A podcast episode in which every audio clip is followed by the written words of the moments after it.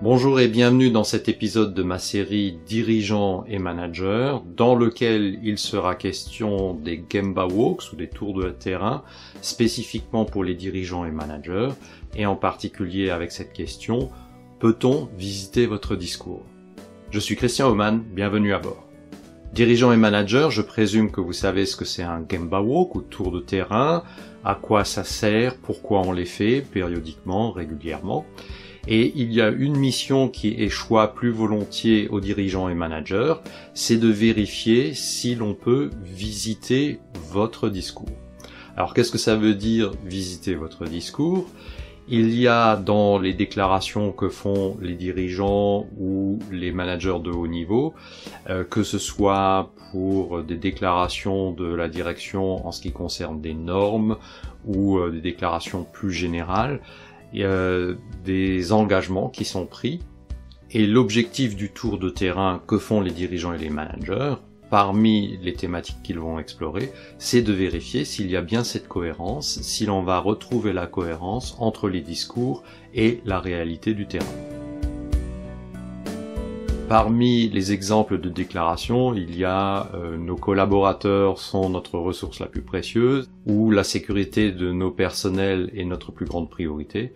ou encore quelque chose du type nous prenons le plus grand soin euh, des marchandises qui nous sont confiées. Imaginez que ce soit un candidat à l'embauche ou un auditeur qui vient pour un audit de qualification de fournisseur, qui demande à visiter le terrain et qui bien entendu a connaissance de ces déclarations, imaginez si ce visiteur, candidat ou auditeur, se rend compte d'un décalage fort entre la déclaration et ce qu'il va trouver sur le terrain.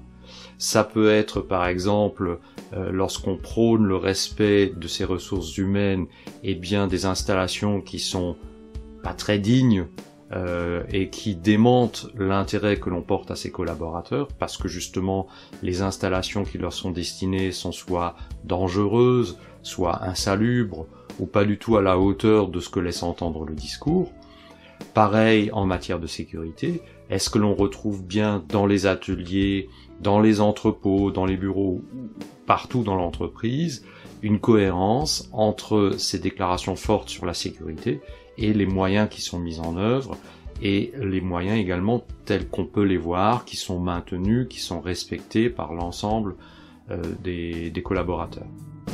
Et le troisième cas, le respect des marchandises. Si l'on voit que l'entreposage, le stockage euh, n'est pas du tout en cohérence avec les déclarations euh, très assertives sur le plus grand soin qui est pris pour la préservation de ces marchandises, eh bien vous imaginez totalement que ce candidat ou cet auditeur va repartir avec de gros doutes sur la, réalité ou la cohérence entre le discours et la réalité, et il y a une perte de confiance probablement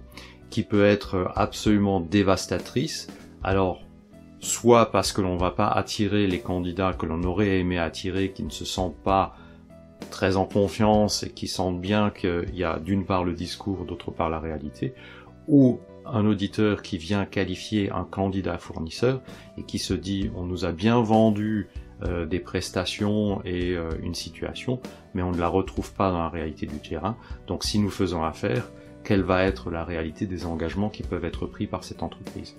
Donc c'est pas du tout anodin. Pour les dirigeants et managers, la recommandation forte, c'est que parmi euh, vos routines de tour de terrain, réservez-en un certain nombre périodiquement à vérifier si on peut bien, bel et bien visiter votre discours. C'est très important. Si vous avez trouvé intérêt et valeur dans cet épisode, merci de le faire savoir d'un pouce levé. Et je vous dis, comme d'habitude, à bientôt sur l'un de mes médias.